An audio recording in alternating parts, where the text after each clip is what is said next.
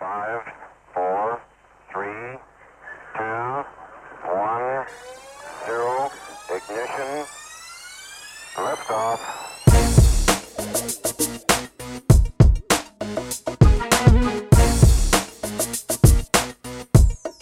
Fala aí galera da NBA, podcast Tempo Extra Basquete chega para você e nessa edição vamos abordar os principais assuntos da semana, claro, até a veiculação desse programa, né galera? Eu sou o Thiago Agovini e vamos que vamos, já vamos começar os temas principais desse podcast, vai ser, claro, né? Surgiu aí essa semana uma discussão, né? Se o Jamorant poderia ser considerado MVP ou não, a gente vai falar um pouquinho disso também. É, e esse super time do Lakers aí que foi montado nessa temporada é o pior de todos os tempos? É uma discussão válida também que surgiu aí nessa semana, que a gente vai falar um pouquinho aqui. Teve retorno importante do Paul George lá para o time do Clippers, né? E aí, até onde ele pode levar esse time, né? Vamos falar um pouquinho disso também. Vai rolar também rumores, né? Rumores sempre acontecem, independente da época é, do campeonato. Então a gente tem uma lista aí com cinco jogadores que provavelmente devem mudar de time, né? E quando a gente diz provavelmente é bem a palavra, né, galera? Não dá para saber, né? Pode ter muita reviravolta aí, mas são cinco jogadores que a gente entende que, quando eu falo a gente, sou eu mesmo, tá?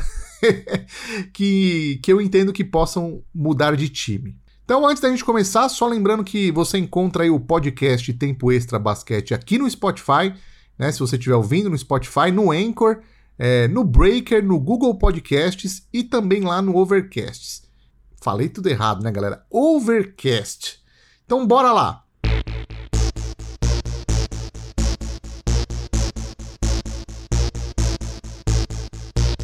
Para vocês, o Jamoran é um MVP? É um MVP que a gente pode considerar para o prêmio que vai ser entregue nessa temporada para o melhor jogador do campeonato? Eu acho que não. É, ainda mais se a gente considerar que a equipe do Memphis Grizzlies está muito bem sem o Jamoran.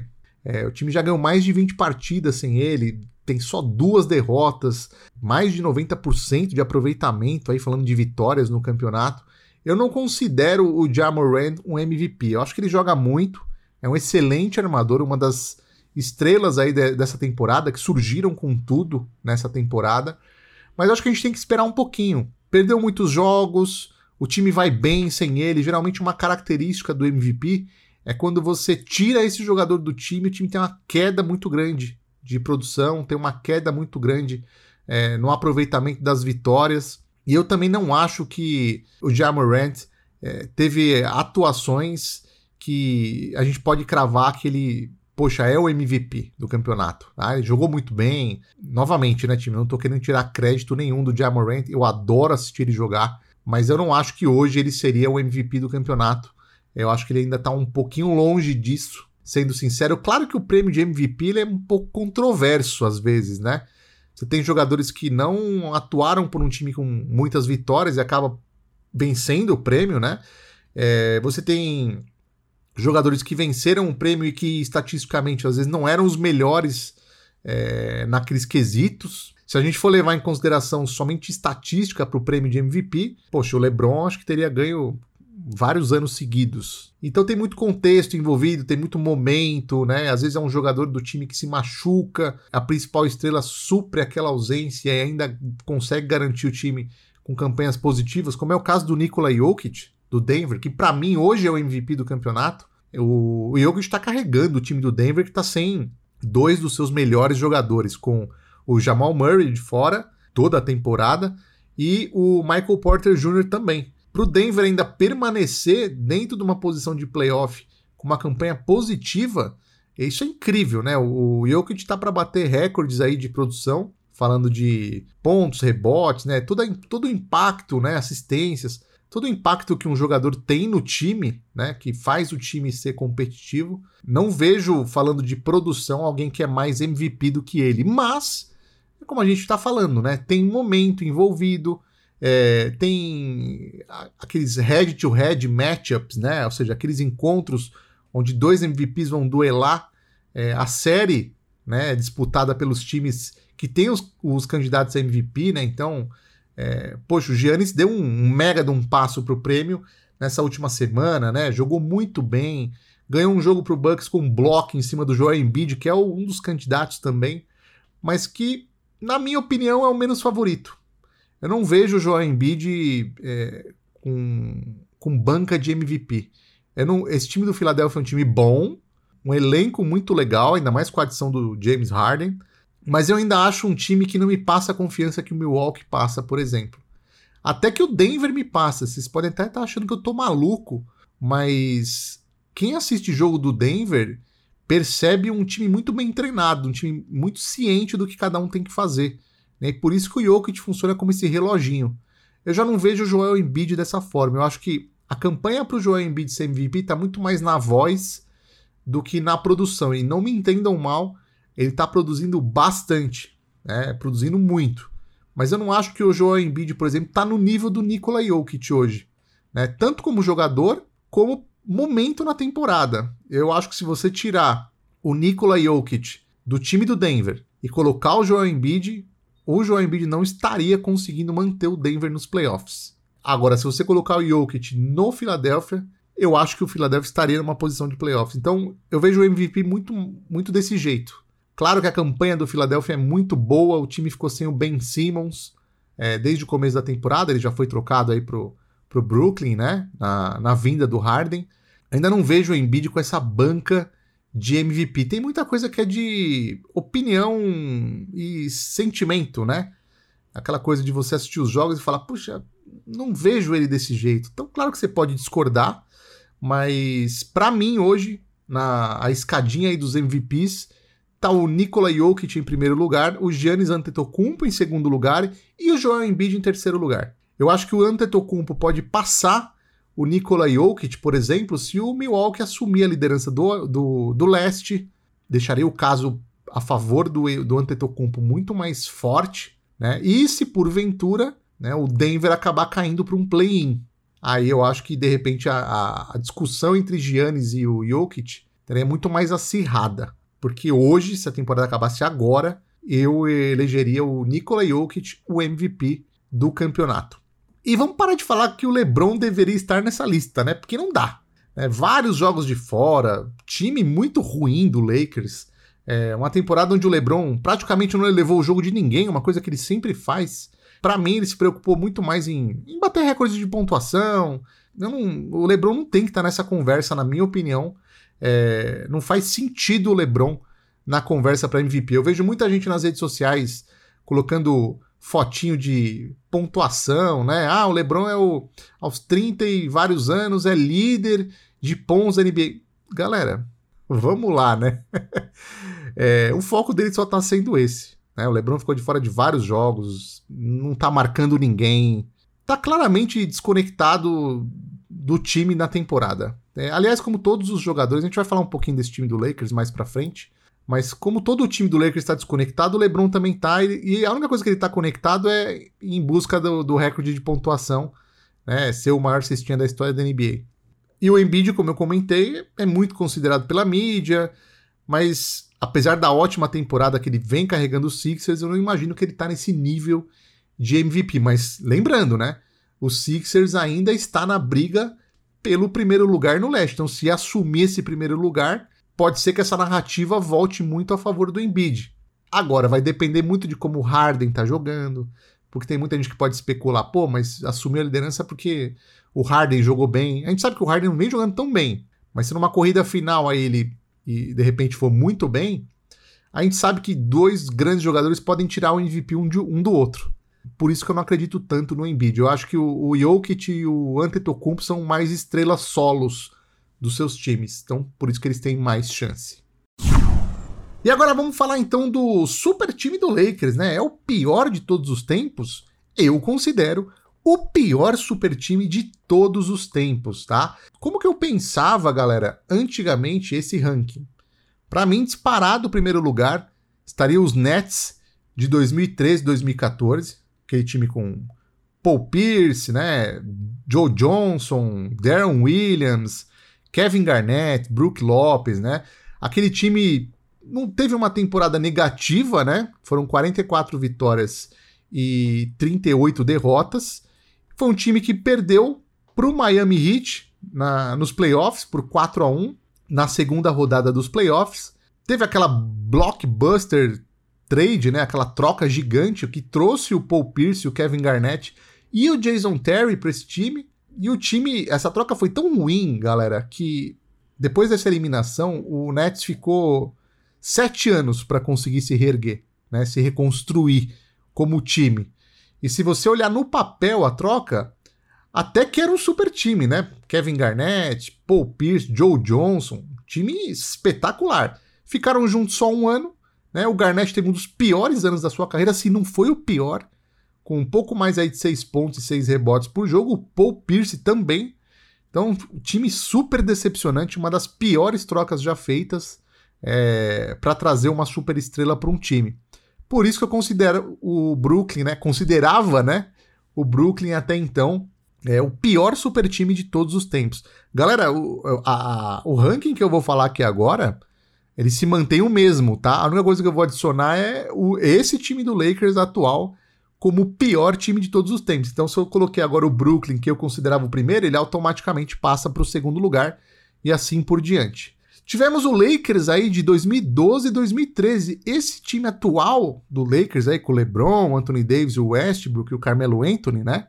foi muito comparado a esse time de 2012, 2013, logo que aconteceram as trocas, né, que fecharam aí as negociações pelo Westbrook, pelo Carmelo Anthony também. Muito, foi, muito se foi comparado porque eram jogadores já é, com uma idade avançada, né? O, o, Kobe Bryant já não era mais um menino lá em 2012, 2013, ainda jogava um basquete de super alto nível, mas já não era um jogador jovem, né? Assim como o Paul Gasol e o Ron Artest, Bom, Steve Nash, né, galera, não precisa nem falar, né? Para mim ele já estava no, na parte derradeira da carreira. Eu me lembro que quando essa troca aconteceu, muitos torcedores do Lakers não curtiram, porque assim, o Nash já vinha de um, alguns períodos de contusão, já não tinha muito. Ele já não era muito de explosão física, né? Mas ele tinha um, um motorzinho ali, né? Ele é um jogador incansável. Naquela época já estava, né, se encaminhando para os finalmente da carreira. E chegou o Dwight Howard, né? O Dwight Howard e essa sim era a grande contratação. E foi ele que tornou esse time um super time. Senão, o time do Lakers seria um time de veteranos, bons veteranos, né? O Kobe Bryant como grande estrela. O Paul Gasol já não tinha mais aquela mesma produção dos anos de título. E o Nash, né, galera, não dá para considerar ele. Ele era uma estrela, sim, mas não naquele nível que a gente tá acostumado. É como se ele fosse o Carmelo Anthony hoje. Era como eu vi o Nash na época. É... Bom, nada funcionou entre o Howard e o Kobe, essa história já é super, ultra divulgada. São personalidades muito distintas. Kobe Bryant, um workaholic, né? aquele cara louco por trabalho, louco por treino. O Dwight Howard não tinha a mesma fama. Parecia um repeteco mesmo da época com o Shaquille O'Neal. Mas claro que o Howard, apesar de ser um excelente jogador na época, nem de longe tinha o impacto que tinha o Shaquille O'Neal. Aquele negócio de suprir as polêmicas. Poxa, você é polêmico, mas você entrega? Esse era o ponto, tá? Shaquille O'Neal não dá para comparar. É, e aí, no final daquela temporada, o Kobe Bryant teve uma contusão no, no tendão de Aquiles, ficou de fora dos playoffs, levou o time até os playoffs, na marra, né, naquele estilo do Kobe que a gente já conhece. É, só que aí nos playoffs o time foi eliminado pelo San Antonio Spurs, né, por 4 a 0 e assim, não deu nem graça. O San Antonio ganhou todos os jogos por diferenças de dois dígitos. Então aquele time do Lakers acabou sendo um mico mesmo reagiu no final da temporada, mas a temporada toda o time passou a impressão de que não ia chegar longe, mesmo com o Kobe Bryant. A impressão que dava é que não tinha coesão, não tinha entrosamento, é, era um time perdido de verdade e nunca passou confiança. Só que aquele time do Lakers, né, ainda teve uma temporada positiva, foram 45 vitórias e 37 derrotas. Terceiro lugar, Houston Rockets, de 98 99, galera. Esse, esse Houston tinha como estrelas o Hakim Olajuwon, Charles Barkley e o Scottie Pippen. Time também na temporada regular que foi reduzida devido ao lockout da época, né? Das negociações lá com a CBA. É, foi uma temporada curta, então acabou com 31 vitórias e 19 derrotas aquele time do Houston e perdeu na primeira rodada dos playoffs para o Lakers por 3 a 1. Naquela época, a melhor de cinco reinava lá na primeira parte dos playoffs, né, na primeira rodada. Todas as séries eram melhores de cinco jogos. Então, logo depois da dinastia do Bulls, o Pippen foi para o Rockets. Por isso que o Rockets é considerado aí um super time, né? É... Contava com o Olajuwon ainda jogando em ótimo nível, né? Apesar de já estar tá naquela parte final da carreira, o Olajuwon ainda era um excelente jogador.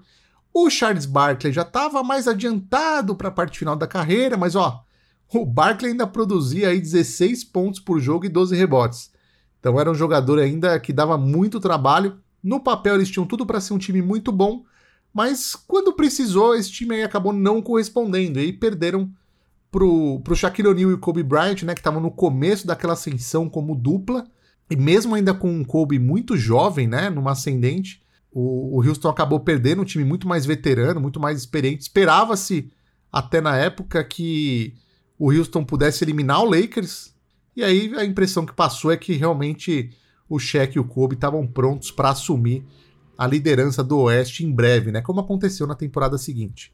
O quarto time é o Oklahoma City Thunder de 2017 2018, né? Esse time tinha como estrelas o Russell Westbrook, o Paul George e o Carmelo Anthony.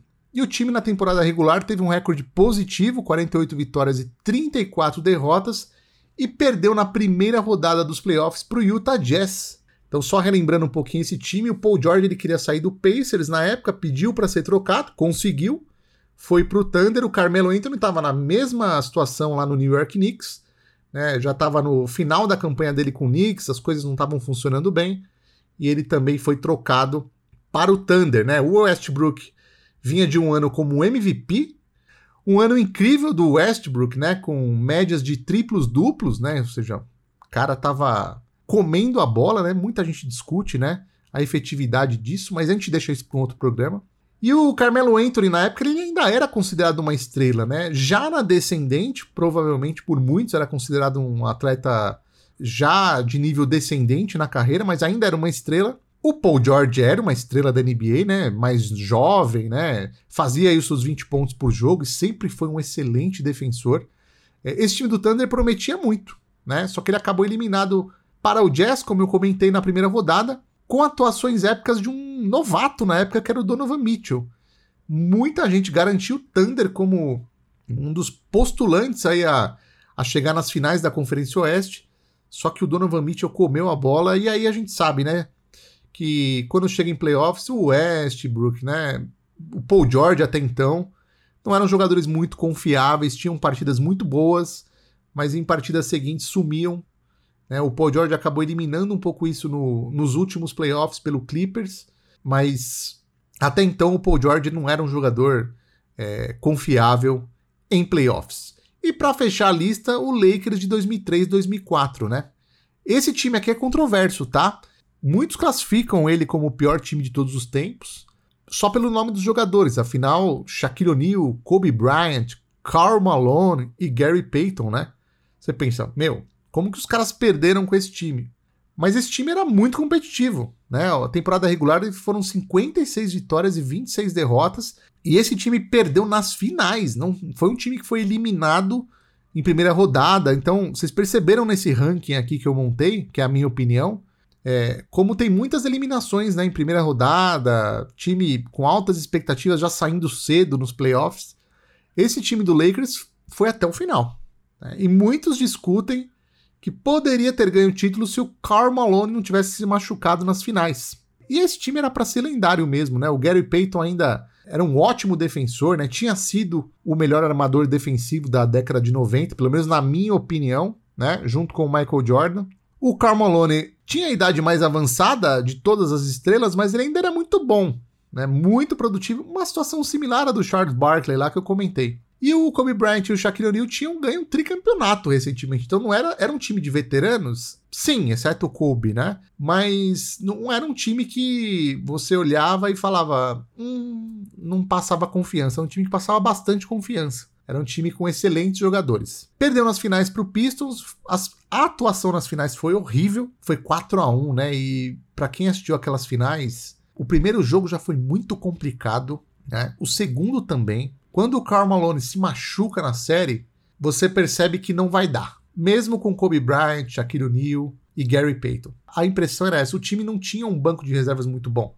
E aí você perde o Carmelo que estava marcando bem o, o Rashid Wallace nas finais. Foi um golpe que, na minha opinião, foi duro demais para aquele time. E quando você está sendo superado taticamente, tecnicamente, começa a vir o desespero. E a gente tinha um Kobe Bryant muito jovem, tentando resolver tudo naquele furor, né? O Shaquille O'Neal não estava conseguindo produzir tanto. Ben Wallace estava jogando muito. E a gente tinha o time do Pistons, que era o melhor time. A verdade é essa. Nomes à parte, o Lakers perdeu para um time melhor. Eu deixo eles aqui nessa lista, sempre deixei, porque para mim esse time tinha que ter sido campeão. De todos aqui, por isso que eu sempre considerava ele o último da lista, porque são os contextos, né, que influenciam muito para você ter um, um time desse aqui em primeiro lugar. Eu jamais consideraria esse time do Lakers um, o pior super time de todos os tempos.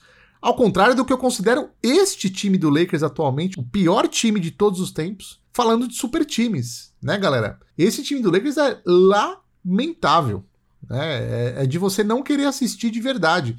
Se você for contar só os times do Lakers, é o nono pior time da história do Lakers, falando de recorde, né? Falando de temporada. Beira o absurdo, né, galera? Você tem um time com o Anthony Davis, né? Tem um time com LeBron James, e esse time ser um dos piores da história da franquia. Não dá para entender. Eu acho que times com super estrelas do Lakers piorou. Esse time seria o pior de verdade. A gente tá falando de que esse time aqui é o nono pior time da história do Lakers, mas ele é, é os, os, piores times da história do Lakers, galera, praticamente não tinham jogadores relevantes. Então, falando de times com, com jogadores estrelas, esse é o pior Lakers de todos os tempos, na minha opinião. Até porque também é, o, é um dos piores times nessa temporada no terceiro período. Uma coisa incrível. E a gente só tem time bom, né?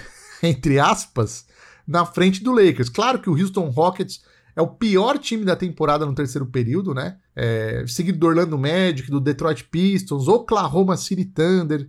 É só time que tá no, fundo da tabela. O Indiana Pacers, Portland Trail Blazers, Sacramento Kings, aí vem o Lakers, galera. Então, como que você quer que um time é, seja considerado minimamente decente se tem todos esses times que são muito ruins na frente dele, como piores times no terceiro quarto? Então, o time que, o time que é ruim no terceiro quarto, em geral, é um time muito, muito pouco confiável, né? O terceiro pro quarto quarto é aquele momento do jogo que tá funilando. E esse time é, não tem engajamento nessa parte do jogo. É muito pouco, né? É muito pouco.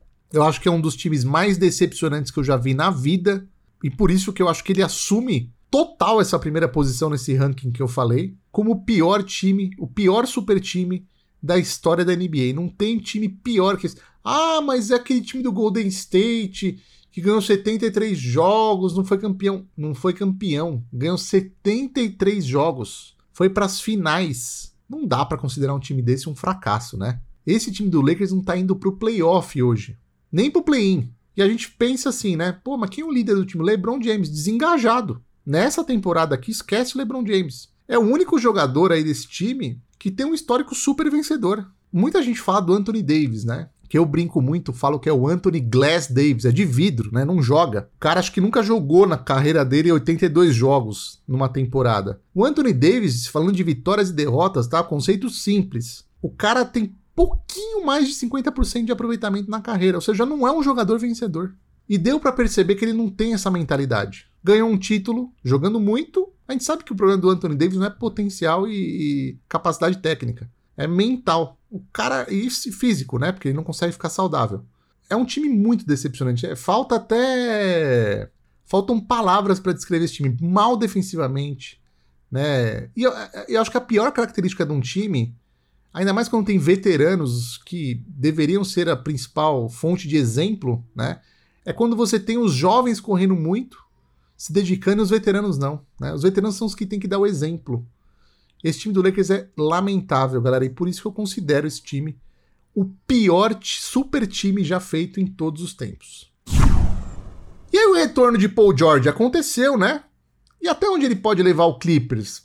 É, lembrando que o Clippers pode ter aí de volta também o alarmador Norman Powell, até um pouquinho antes aí do início dos playoffs, em abril. É, já para o Kawhi Leonard, né, um pouco menos de otimismo, está é, afastado devido a uma contusão no joelho, lá no ligamento cruzado anterior. Eu acho que o Kawhi Leonard não volta essa temporada.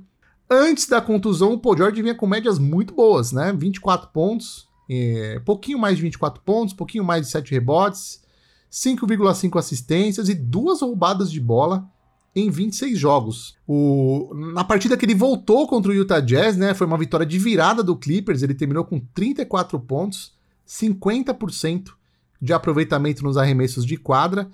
E assim, o Clippers tem um time competitivo, é o oposto do Lakers. Né? É um time que briga. Dificilmente você vai contar o Clippers fora de um jogo, ainda mais com, com os seus jogadores estrelas, né? Eu acho que a temporada anterior, os playoffs passados, foram uma página que o time virou, apesar das derrotas é, que o time sofreu, né? As baixas, como o Kawhi Leonard. É, o time mostrou vida, né? O Clippers sempre foi conhecido por é, amarelar, né? Na, na, parte que precisa do jogo, na parte que precisa de uma série. Mas esse time deu a volta por cima na temporada passada, mesmo com todas as dificuldades e contusões. Se o Paul George conseguir jogar em alto nível, o time do Clippers tem uma chance real de fazer um barulhinho nos playoffs, na minha opinião. Depende muito de quem vai pegar na primeira rodada. A gente sabe que esse time manda bem contra o Utah Jazz é um time competitivo, né? Contra o Utah Jazz. Parece que o Clippers tem o número do Utah Jazz, né? O Denver é um time que, sem os seus principais jogadores, fica meio pau a pau. Eu ainda daria uma, uma certa vantagem para o Clippers. E a gente tem um bom. O Phoenix Suns eu não vou contar, né, galera? Porque o time é um reloginho. Acho que o Phoenix Suns vai passar batido por toda a Conferência Oeste, tá? Então, tirando o Phoenix Suns, não tem time imbatível. E eu acho que esse time do Clippers, com pelo menos o Norman Powell de volta, né? Vai estar tá sem o Kawhi Leonard ainda, mas com o Norman Powell de volta, esse time aí pode dar trabalho, tá? Então, torcedor do Clippers tem que estar tá muito animado com a volta do Paul George, é, porque eu acho que esse time tem capacidade aí de fazer uma campanha similar ao ano passado. Não vai chegar nas finais sem o Kawhi Leonard, não tem como. Mas fazer o barulhinho que fez o ano passado, com certeza. E agora vamos encerrar falando aí um pouquinho de jogadores que podem estar aí no, no fim das contas em seus times, né? Cinco jogadores que provavelmente vão mudar de time. Quando a gente fala provavelmente, eu vou descrever aqui alguns que eu acho que tem mais chance ou menos chance, tá? E aí a gente vai fazer por ordem, né? Então, o que tem menos chance para o que tem mais chance. Então, vou começar com o Anthony Davis, né? Na posição 5 aí, vamos fazer um ranking com cinco jogadores. E o Anthony Davis, eu acho que é um jogador que tem chance de sair do Lakers. Se a gente for pensar que o LeBron tá jogando em, em um alto nível que está, o Lakers tem que tentar de tudo, né, para ter mais uma janela ou duas com o LeBron é, para disputar título. E eu não acho que essa janela inclui o Anthony Davis. Né? O Anthony Davis não é um jogador confiável, se machuca muito, fica muito de fora. Já se provou um jogador com uma mentalidade não muito forte, né? um jogador que foi que teve uma, uma produção incrível na, na bolha lá no campeonato de 2020, o título do Lakers. Imaginava-se que na temporada seguinte ele vinha para conquistar o prêmio de MVP, para re se reafirmar ainda mais como uma das estrelas da liga, um dos cinco melhores jogadores da liga, e não foi isso que aconteceu. Chegou fora de forma, é, desanimado, desengajado. Então eu acho que um jogador assim não merece vestir a camisa do Lakers. O time do Lakers, na sua grande maioria, do tempo de existência, é um time que sempre pensa em título, né? sempre pensa em disputar os playoffs. É um time que não comemora título divisional, né? então a expectativa é muito alta. E o Anthony Davis não supre as expectativas do torcedor do Lakers em geral, na minha opinião. Eu acho que se pintar um negócio certo, ele pode ser trocado. Eu trocaria o Anthony Davis para ontem, para dar mais uma chance para o LeBron disputar um título. Quarto lugar, Russell Westbrook também do Lakers, armador do Lakers. Bom, esse aqui, galera, não tem nem muito o que falar, né? Precisa sair do Lakers pra ontem. O Russell Westbrook é um jogador, assim, que chegou num ponto de ser lamentável. Porque é um cara que não se importa com vitória e derrota, fica atacando imprensa, discutindo em coletiva, de coisas que ele não tem razão. Aquele tipo de entrevista que ele deu foi para um repórter que perguntou para ele se ele levava as derrotas como uma dor assim para casa, né? Se ele se, ele, se fazia mal para ele, né? E ele falar que não, por que levar para casa, tal. Mas não é nem o, não é nem o fato de não levar para casa, né? Mas é o jeito que responde, né? Pra quê? Isso aqui não significa nada. Por que, que eu vou me importar com isso? Assim, você tá no Lakers, cara. Com todo respeito aí a, a, a outros times, né? Poxa, você tá numa franquia com 17 títulos. Não dá pra você dar esse tipo de declaração, né? Você tinha expectativa para essa temporada? Ah, não tinha expectativa nenhuma. Cara, como que você fala um negócio desse? Aí fica discutindo com um torcedor que chama ele de Westbrook. Você não quer ser chamado de Westbrook? Vai lá e treina arremesso. Não faz essas coisas que você faz no jogo. Um cara que ainda tem um salário para a próxima temporada de 47 milhões, né? Não dá para ter esse tipo de comportamento, não dá para ter esse tipo de postura, né? Então, tem que trocar o Westbrook urgente, pelo que tiver. Eu acho que aqui é uma questão muito mais de se livrar do que de obter. de verdade, tá? É, vocês podem estar rindo e falar, não, tem que conseguir alguma coisa por ele. Meu, pega um time aí que tá com três tranqueiras e pega de volta, sabe? Sugeriram algumas trocas com o Knicks aí, faria todas. Para mim, pelo menos, eu perdi totalmente a admiração que eu tinha por ele, até como jogador individualmente falando. Hoje eu acho ele lamentável. Malcolm Brogdon, Indiana, né? Bom, Indiana tá no rebuild, né, galera? Então, espera-se que, além dele, né, o próximo da lista, que seria o Miles Turner, o segundo, né? Vamos falar dos dois já. Eu acho que os dois também serão trocados, né? Principalmente o Miles Turner. O Brogdon até acho que, dependendo da situação, pode ficar, mas é que eles já têm o Halliburton lá, né? Para controlar a bola, para armar jogo.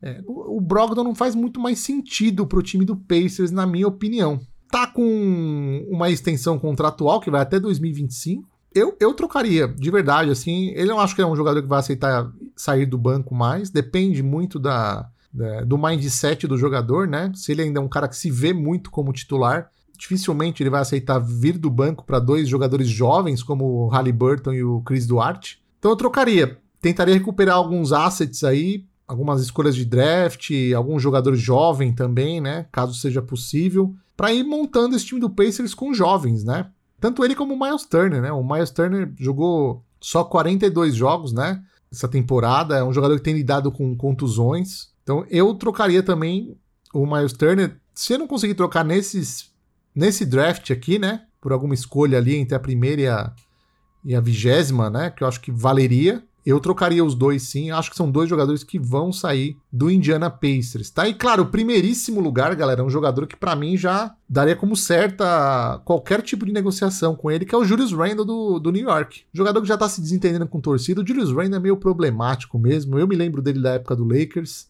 Ele só foi trabalhar duro mesmo quando era ano de contrato. Eu sempre falo que o Randall é o jogador de ano de contrato. Se pegar ele, se você trocar por ele, quando falta um ano para o contrato dele acabar, ele vai jogar muito. Né? Mas vai ser um jogador incrível. Passou o ano de contrato, é probleminha, picuinha, discussão. Para um jogador que claramente, assim, podia estar tá nadando de braçada no Knicks, né? O Randall não é uma, um jogador estrela da NBA, na minha opinião. Para mim, ele é um bom terceiro jogador num time campeão. É assim que eu vejo o Randall. Hoje. Né? Na época do Lakers nem isso eu via. Hoje eu vejo ele assim. Só que ele não se vê assim. Ele se vê uma super estrela. Então não adianta, né? Eu acho que o time do Knicks vai ficar dando murro em ponta de faca com o Julius Randle. Eu trocaria e, de verdade, assim, eu acho que esse time do Knicks chegou no, no auge deles no ano passado. E, na verdade, foi um overachieve, né? Eles superaram o prognóstico. Então agora eu acho que o Knicks tem que focar muito aí, se possível, né, no Mitchell Robinson, a gente sabe que também é um jogador que sempre está envolvido em, algumas especulações. RJ Barrett, o Obi Toppin, né, em um nível um pouco menor. Não sei se o Cam Reddish vai ficar nesse time, né? Provavelmente não. Mas eu acho que é hora de construir esse time em volta do RJ Barrett. É um Julius Randle, acho que já teve o tempo dele. Se eu fosse o Knicks, eu pegaria alguns jogadores é, de volta, alguma escolha de draft, enfim faria alguma movimentação para negociar o Julius Randle. É muito probleminha de vestiário, é muito mimimi. É, produção tem? Tem, mas não é produção de, de estrela da NBA, na minha opinião. Então eu trocaria ele. É isso, galera. Chegamos ao final dessa edição do podcast Tempo Extra Basquete. A gente se vê no próximo episódio aí. Uma boa semana de jogos aí da NBA para todo mundo e a gente fala de novo do que aconteceu na semana no próximo programa, beleza? Grande abraço aí, até mais!